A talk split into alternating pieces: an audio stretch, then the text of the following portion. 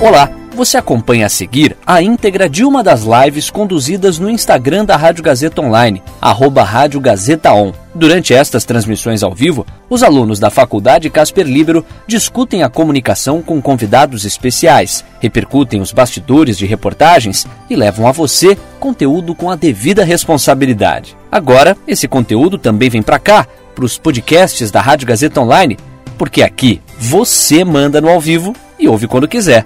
Boa live para você.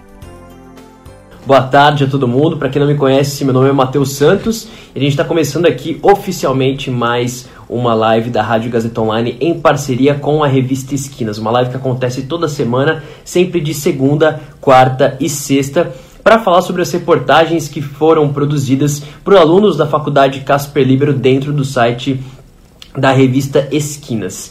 É, hoje o nosso bate-papo ele tem como foco um, assunto bastante interessante que é o crescimento do e-commerce, né? Que, é, que são as, as vendas online e agora tem se tornado uma, uma necessidade humana literalmente mesmo porque as pessoas não podem é, sair para comprar para fazerem compras claro que a gente está tendo flexibilização durante a quarentena mas ainda assim a recomendação é claro de comprar sempre tudo online se assim for possível justamente por conta dessa quarentena é, essas compras online têm aumentado e a gente vai falar bastante sobre isso hoje com o, o repórter Bruno Chese, que daqui a pouquinho eu vou conectar aqui com a gente, beleza? Enquanto isso, já quero agradecer a todo mundo que já está conectado aqui com a gente, a Marli Chese, a Pati Silva, a Francina Azevedo, Edzard Souza, Davi Pereira, enfim, muita gente, obrigado pela companhia.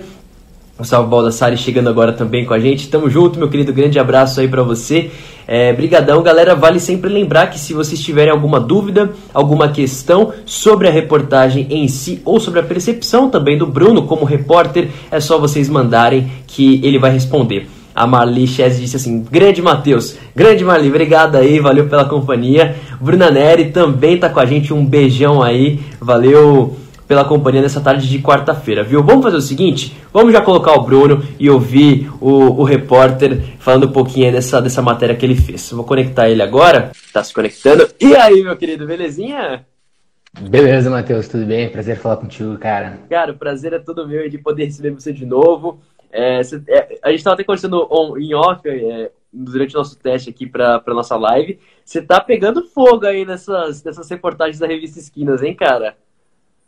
Pô, cara, eu te agradeço esse elogio aí, mano. Olha, tá, tá pegando fogo, eu acho que a revista inteira tá pegando fogo lá, cara. É, tá, tá, o pessoal tá on fire realmente. lá, mandando muito Tá on fire. E, e, Bruno, assim, pra gente poder começar já, cara, eu queria que você explicasse um pouquinho sobre como foi para você decidir que esse seria o, o assunto da, da, tua reportagem, como é que você se deparou né, com esses dados do, do aumento da, das vendas online e a partir de que momento você percebeu tem uma pauta aqui, preciso falar sobre isso. Bom, o, o, de novo, então, reiterando o agradecimento do convite aí de estar participando da live contigo, mas a pauta começou quando eu precisei trocar uma, uma torneira aqui da minha casa. E eu precisei recorrer inicialmente a um faz-tudo. E o local que eu costumava ir estava fechado, em razão da, da pandemia e do fechamento do comércio. Então, eu fui atrás de alguém que tivesse algum tipo de oferta de, de, de serviço online. Acabei encontrando um número de WhatsApp, telefonei para essa pessoa e no dia seguinte ela estava aqui uh, rapidamente, resolveu o problema e aí no final da antes de dele ir embora eu perguntei para ele como é que estava a questão da com o fechamento do comércio agora ele atendendo online e a resposta dele foi muito simples, falou assim, olha, para mim está muito melhor, porque eu consigo me organizar de uma maneira melhor e eu não preciso ficar mais parado na loja esperando até que alguém chegue, uh, enfim, para buscar ou pedir algum serviço deles. Bom, a partir daí, então eu, eu sugeri a pauta, mas comecei a também notar que não era só o fato de comprar online que estava movimentando também o comércio em geral. Tinha toda essa questão da mudança de até mesmo a padaria e os botecos começarem a oferecer sistema de delivery. obviamente, a pandemia tem essa tem um, um, uma importância praticamente total nisso, porque não deu outra opção para esses comerciantes a não ser migrarem para o online para ofertarem, caso eles quisessem continuar vendendo. Então a pauta surgiu dessa, primeiro dessa necessidade, depois dessa curiosidade, porque daí eu acabei encontrando, inclusive, alguém que tinha uma loja, teve que fechar é, por causa da, da pandemia e migrou tudo para online. E a partir dali a pauta começou a se desenrolar. Uhum.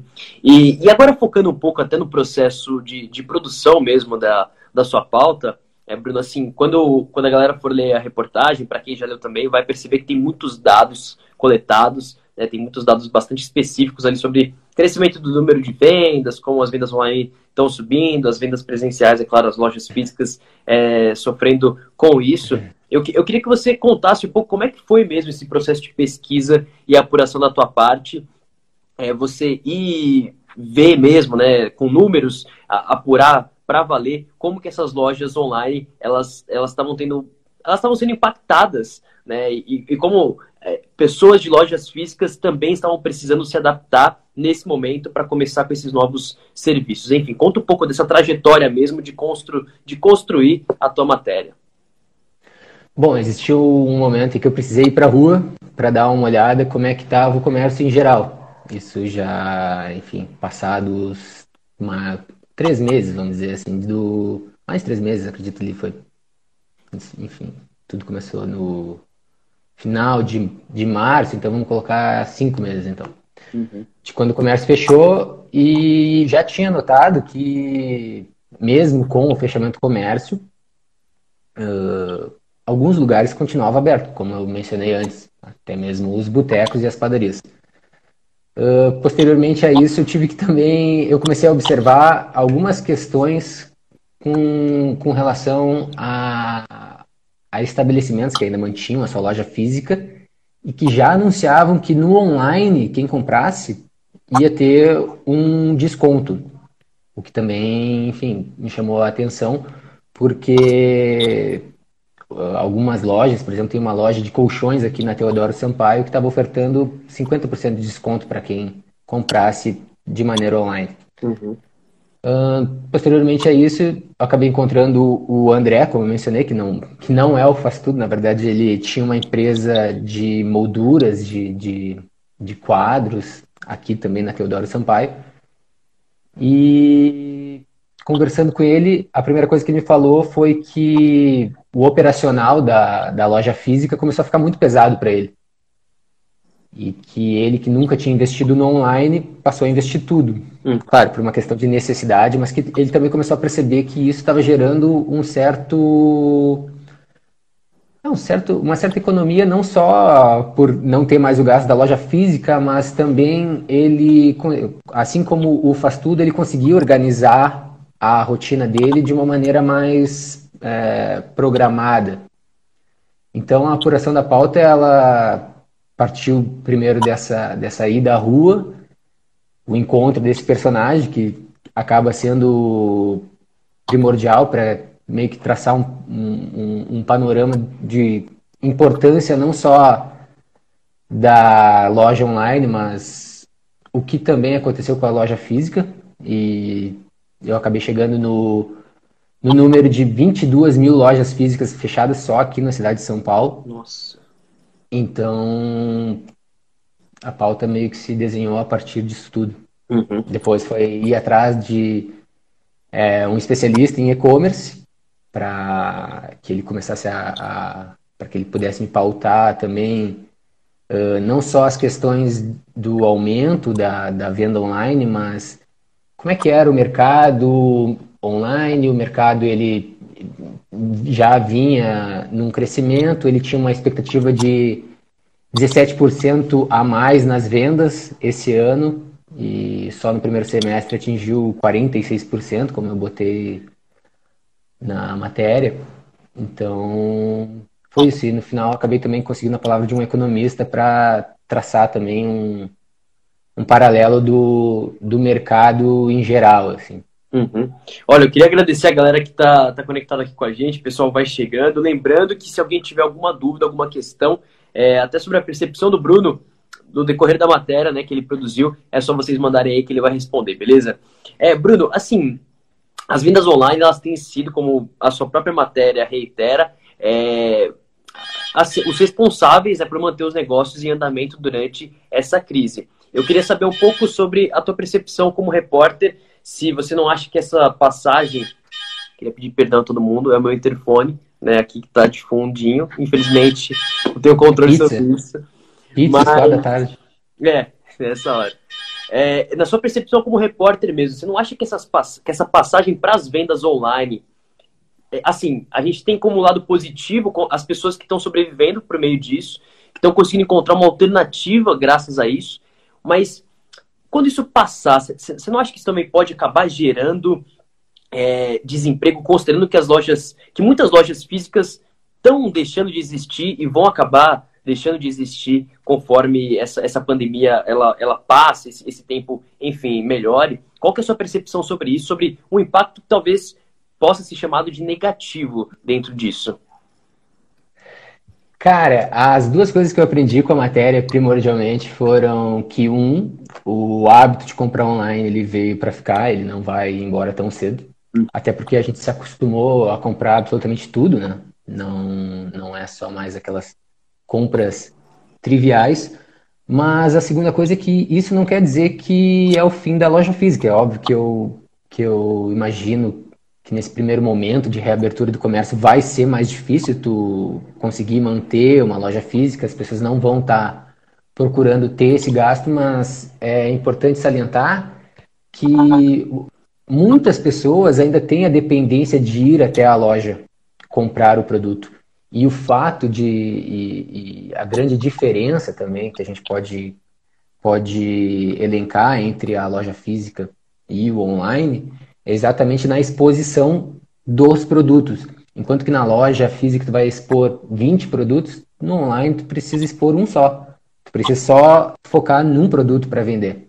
Mas uhum. ambos os casos trazem benefícios para o comerciante. É claro, tudo vai depender de uma questão de estratégia a partir de agora, onde tu vai conseguir investir teu dinheiro, como que tu vai fazer para manter a tua loja mas o fato da, do hábito de compra online vir para permanecer pelo menos uh, durante um bom tempo agora, ele não anula a, a, a, loja física. Então, isso eu acho que foi essa minha, minha percepção. Eu tinha também essa ideia de que, bom, a loja online vai dominar, as pessoas não vão mais, mais ter essa dependência, não é nem dependência, mas essa vontade, talvez, de, de ir até um espaço físico comprar o produto, porque pode receber na sua casa. Mas o que, falando com, com as fontes, eu aprendi é que não, é que também tem o, o, o fato das pessoas gostarem de ir até lá, gostarem de, enfim, verem vários produtos ao mesmo tempo, é, pensarem em produtos que nem haviam cogitado comprar e chegado numa loja e, e, e visto esse produto. Então, essas foram as minhas percepções com relação ao que, que é, a gente pode esperar não só do, do hábito do e-commerce, mas também da própria loja física. Né? Uhum. Olha, a, a Marli ela fez uma observação interessante aqui, né? Interessante para perceber o aumento do número de pessoas que estavam no chamado grupo de risco utilizarem esse tipo de serviço, principalmente em compras no supermercado. O que foi, o que virou algo bastante comum, né, né Bruno? Assim, é, eu, eu pessoalmente não, não fiz tanto isso, mas eu tenho vários amigos que é, que estão evitando, claro, não estão sendo por nada, tem pessoas de, do grupo de risco em casa e estão tendo que, que utilizar esse serviço para o supermercado. Então, mas, mas, até essas pessoas, é, inclusive tive uma conversa sobre isso ontem com uma amiga minha, que disse que era bastante esquisito para ela, porque ela, ela não se sentia muito confortável de, de, de, de esperar que as compras do supermercado chegassem até ela, até porque às vezes ela, ela, errava alguma coisinha que ela precisava ver ao vivo mesmo. Quando ela ia até o supermercado, ela se sentia muito mais confortável. Claro, fora do período de pandemia, né? Esquecendo a quarentena, mas ela ia ao supermercado, ela se sentia mais confortável de pegar as coisas. Às vezes ela esquecia de alguma coisa que ela não tinha notado, ela via ali. Então, isso não existe no online, né? Então, acho que essa é uma das grandes dificuldades que você até mesmo citou, né? Das pessoas irem até as lojas e verem alguma coisa que elas nem queriam comprar, mas de repente, vendo na loja física, ela quer agora, né? Não, então, e, e também tem uma coisa que é a galera está muito tempo em casa, né? Ir a uma loja também significa um certo programa, e é um shopping ou alguma coisa desse tipo, também é um certo programa fora de casa. E isso também vai ser um fator que vai tirar as pessoas de casa, por enfim, porque não é de hoje que, que comprar é algo em que a pessoa necessariamente está sempre ligada no que ela quer comprar, né? ela às vezes nem sabe, assim, é, como mesmo falou, às vezes está na loja, é, isso vale muito para supermercado, naquelas gôndolas na saída ali do caixa, que tu olha e fala, ah, bom, vou, vou levar esse chulé aqui que eu não preciso. Que eu precisava, né? É, Agora então, vou levar esse... É. É. Então é isso, assim. Uhum. Não, mas eu concordo perfeitamente contigo nisso. E, e assim, cara, uma das preocupações que as pessoas têm em compras online, assim, eu não sei se isso é geral, mas muita minha família, quando vai comprar alguma coisa online, é, o pessoal aqui de casa tem muito receio de, de comprar alguma coisa e chegar outra. E a gente tem um azar disso. Quando você, você compra algum site, você, você pede um negócio chega outro. Uma vez eu comprei fone de ouvido e chegou só um. Não chegou um, um, par, né? Chegou só um fone de ouvido, eu que não li a descrição direito. Enfim, então tem essa questão, né? Um pouco de receio de, em relação às compras é, online. Como é que esses vendedores né, no, no bate-papo que você teve com eles, as entrevistas que você fez, como é que eles têm se adaptado para conseguir transferir essa credibilidade que eles tinham na loja física, né, clientes que sempre iam lá, todo dia apareciam por lá, pessoas que eles já conheciam, e agora eles entrarem nesse mercado digital que envolve muitas coisas, é uma coisa complicada, porque você precisa crescer em rede social, você precisa manter o mesmo nível de qualidade, também tem que tomar cuidado com a demanda, enfim, é, como que eles conseguiram se adaptar nesse processo aí da saída do, do das lojas físicas para o mundo digital? A, a pergunta é excelente porque o online, a venda online, não é literalmente uma coisa mais fácil. E esse exemplo que tu, que tu traz é, caracteriza isso, né? Uh, vale lembrar, e isso é uma coisa importante, que a compra online ela é assegurada pelo Código de Defesa do Consumidor. Ela permite com que o, o, o, cliente troque o seu produto depois de ter recebido, depois de, enfim, ter experimentado, exatamente pelo fato dele não, não ter uma noção exata do que é o produto. Isso acontece muito com roupa, por exemplo. Enquanto que numa loja física, o teu direito de troca ele tem que ser amparado por um motivo justificado, até porque tu foste até a, a loja, experimentou, no caso de roupa, né? Hum. Experimentou a roupa, e até então a compra se efetivou. Então, esse é, essa é uma das dificuldades, porque vai acabar entrando, acho que a gente vai acabar abordando isso depois também aqui na, na, na conversa, mas é, a questão da logística aqui no Brasil ainda é uma, uma, um empecilho para as lojas online, tendo em vista não só o tamanho do, do país, mas exatamente como que é feito todo esse processo de envio. Então, muitos erros, muito e a pandemia mostrou isso no início, muita gente reclamando de na demora do, do produto ou que, como você falou, comprou um fone de ouvido, enfim, sem fio e veio com fio. Então, é, essas dificuldades, é, tanto o Francisco Lemos, que é o especialista em e-commerce no qual eu falei, até, com até mesmo o André, que é quem migrou para o online, eles falaram que vão existir e que a adaptação disso, infelizmente, para os pequenos comerciários, ela, ela vai ser difícil porque eles ainda vão depender muito do serviço dos correios aqui no Brasil. E já não é de hoje que vem se tendo uma grande reclamação com relação a esse serviço. Vale lembrar que empresas como, por exemplo, o Mercado Livre estão investindo muito na questão de logística comprando centros de distribuição em lugares específicos do Brasil, para que eles consigam atender a demanda da maneira mais rápida possível. O Mercado Livre, em, em determinados é, trechos, por exemplo, uma compra São Paulo-Porto Alegre, eles estão prometendo a entrega em até um dia, o que é uma coisa, nossa, é realmente muito.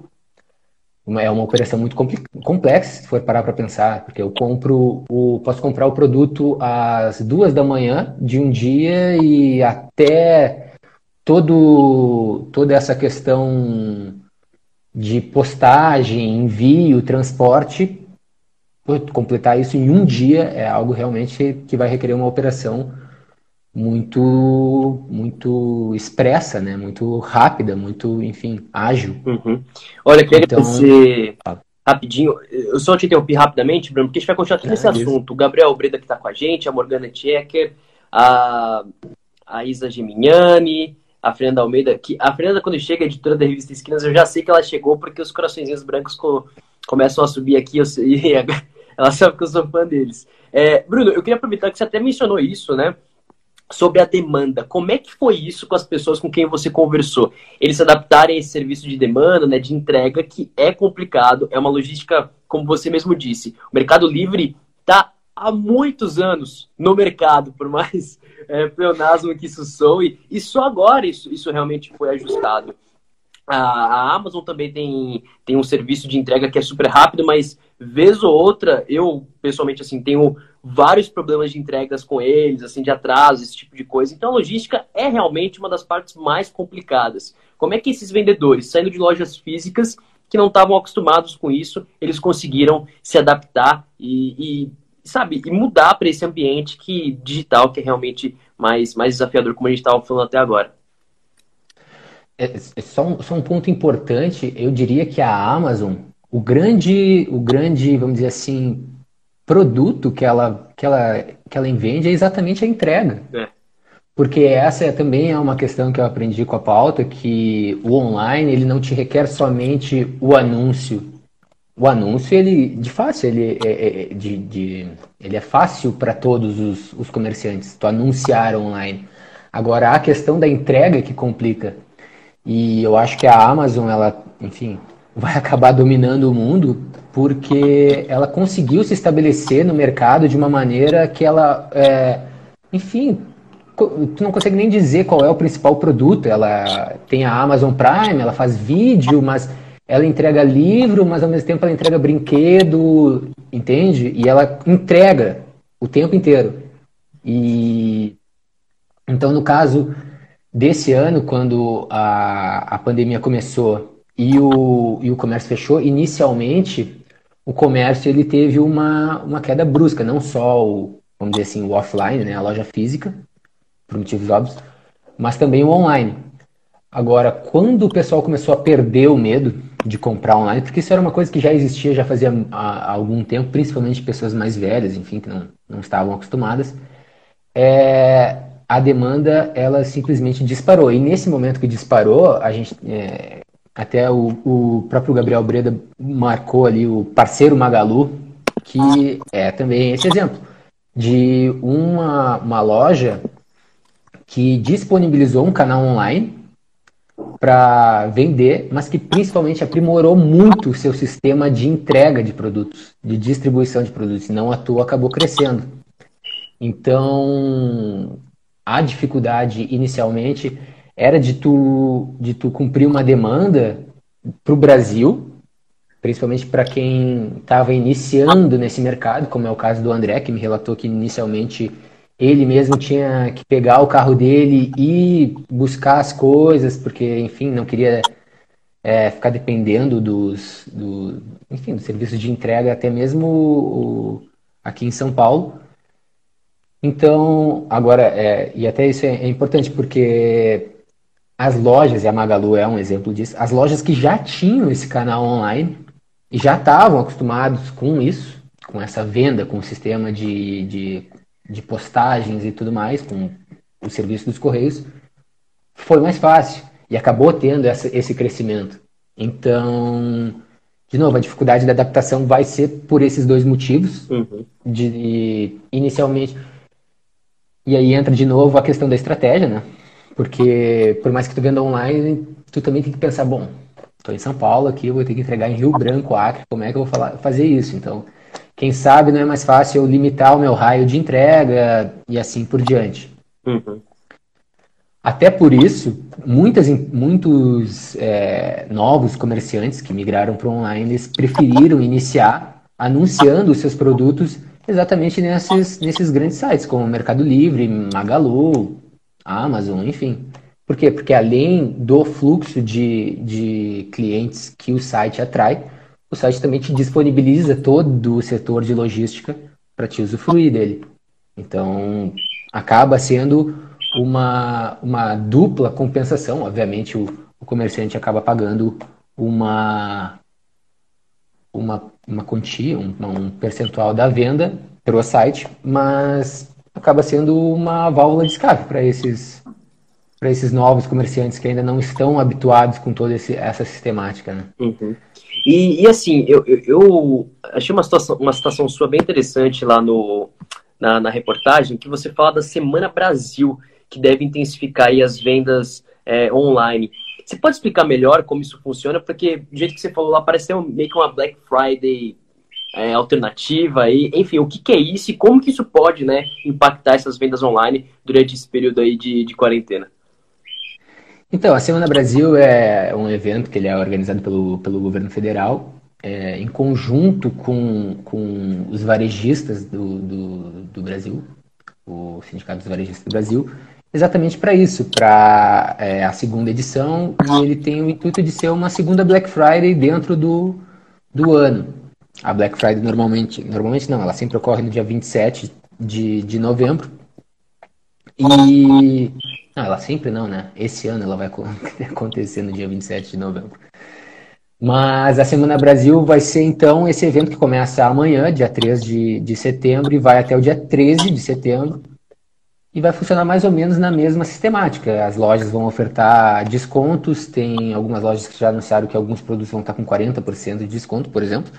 Mas o objetivo é exatamente reaquecer esse mercado que está se reabrindo, não só o comércio online, mas obviamente as próprias lojas físicas.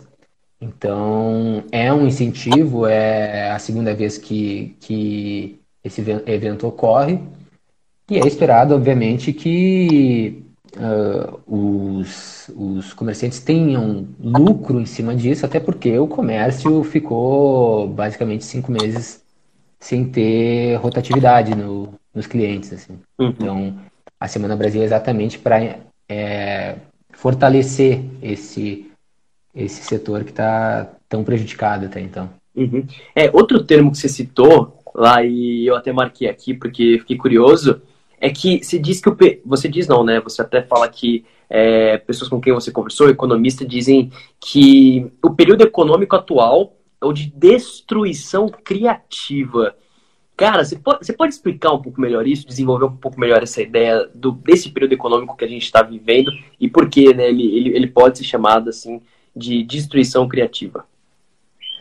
Bom, destruição criativa é um, é um termo criado por um economista austríaco chamado Joseph Schumpeter, não sei se eu pronunciei o nome dele correto, mas basicamente diz o seguinte: ele, ele fala sobre a mutação do sistema capitalista, a transformação dele ao longo do, do enfim, ao longo da história, e diz respeito ao surgimento de um produto ou uma nova forma de, de, comércio, de comércio que faz com que a economia mude o seu canal.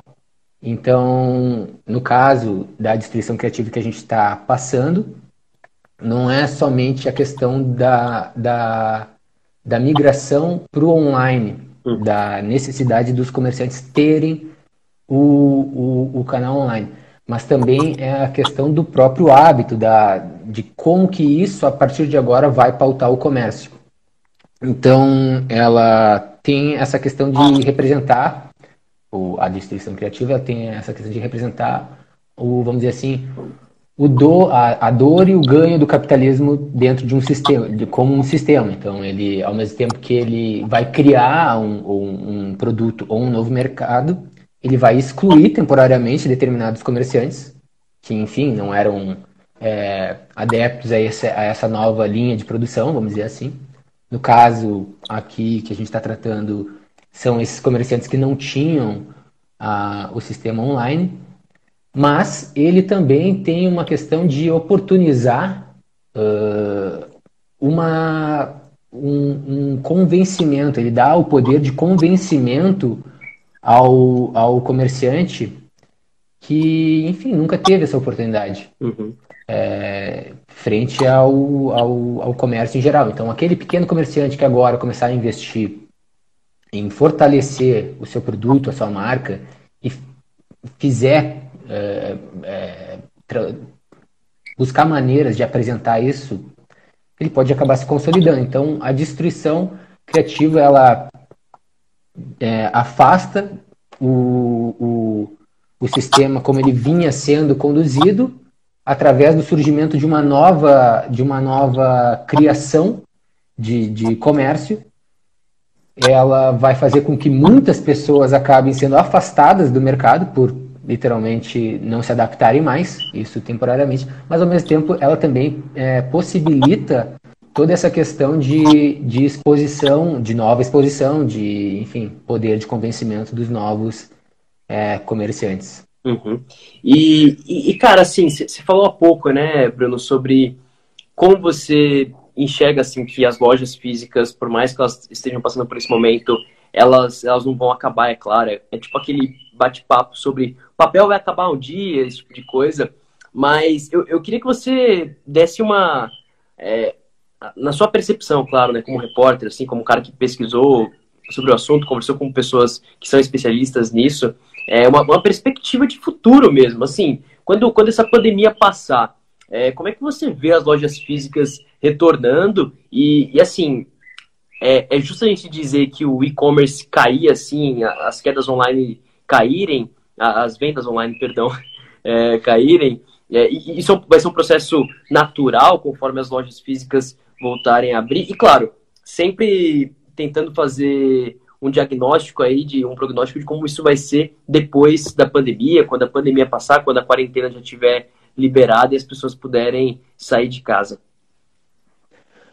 Bom, o prognóstico é lojas físicas menores, no sentido de mais compactas. Uh, acho que vai também ter muita, muitos é, que a gente já conhece hoje como os collabs, né? Uhum. Ou até mesmo lojas que permitem outras lojas exporem dentro do seu, da sua, do seu estabelecimento. Acho que vai ter uma questão de muito, muita cooperação entre essas lojas. Mas como falei anteriormente, assim, é, no que diz respeito às lo a, ao comércio online, dificilmente acredito que, a, que o hábito vá mudar tão cedo, até porque é realmente muito, muito cômodo para a pessoa é, ter toda ter essa facilidade de ter os produtos mais variados possíveis em casa. Uh, mas acho que vai ser muito uma questão estratégica nesse primeiro momento. Não vai ser simplesmente só criar um online. E isso vale também até mesmo para essas pessoas que querem uh, driblar uh, os grandes sites. Tem uma questão muito, muito importante que eu acabei esquecendo de falar, que quando eu fui para a rua é, é, catar a pauta, eu entrei num sebo e aí estava conversando com, com o dono e ele me relatou o seguinte, que eu perguntei para ele como é que estava a questão do, do online e ele falou assim, ah, eu não preciso porque eu tenho a estante virtual e a estante virtual já me permite anunciar todos os meus livros, é só tu colocar, colocar lá o nome do meu sebo e eu vou e, e tu vai ver quais, quais, são os meus produtos.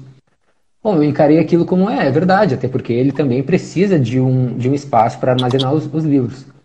Mas falando com, com o Francisco, especialista no e-commerce, ele falou que não, que na verdade ele pode fazer uma série de coisas é, fora desse, desse sistema que tragam visibilidade para o sebo dele, como por exemplo a questão do Google, para que tu fique ranqueado, para que teu sebo apareça antes mesmo do, do, do site da estante virtual, no, no momento que tu digitar lá, por exemplo, livros, Cerqueira César, São Paulo. Uhum. Sebo, Cerqueira César, São Paulo.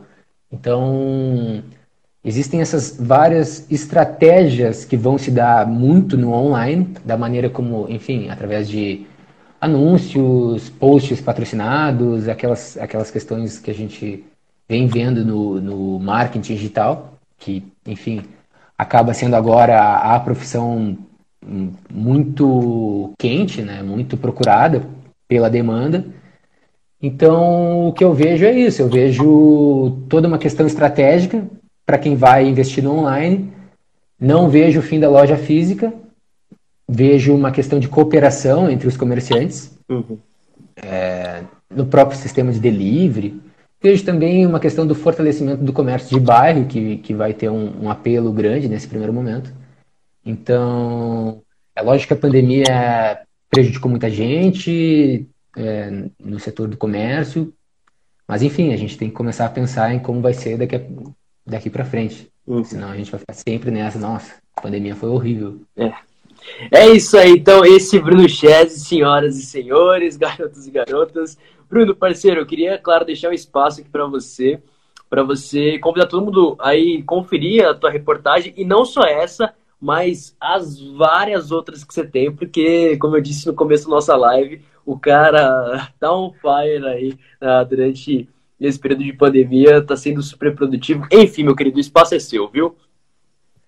Não, que isso, cara. Eu que agradeço. E quem tá on fire é tu aí, apresentando live segunda, quarta. Enfim, não, né, tá parecendo o LeBron James aí, né, cara?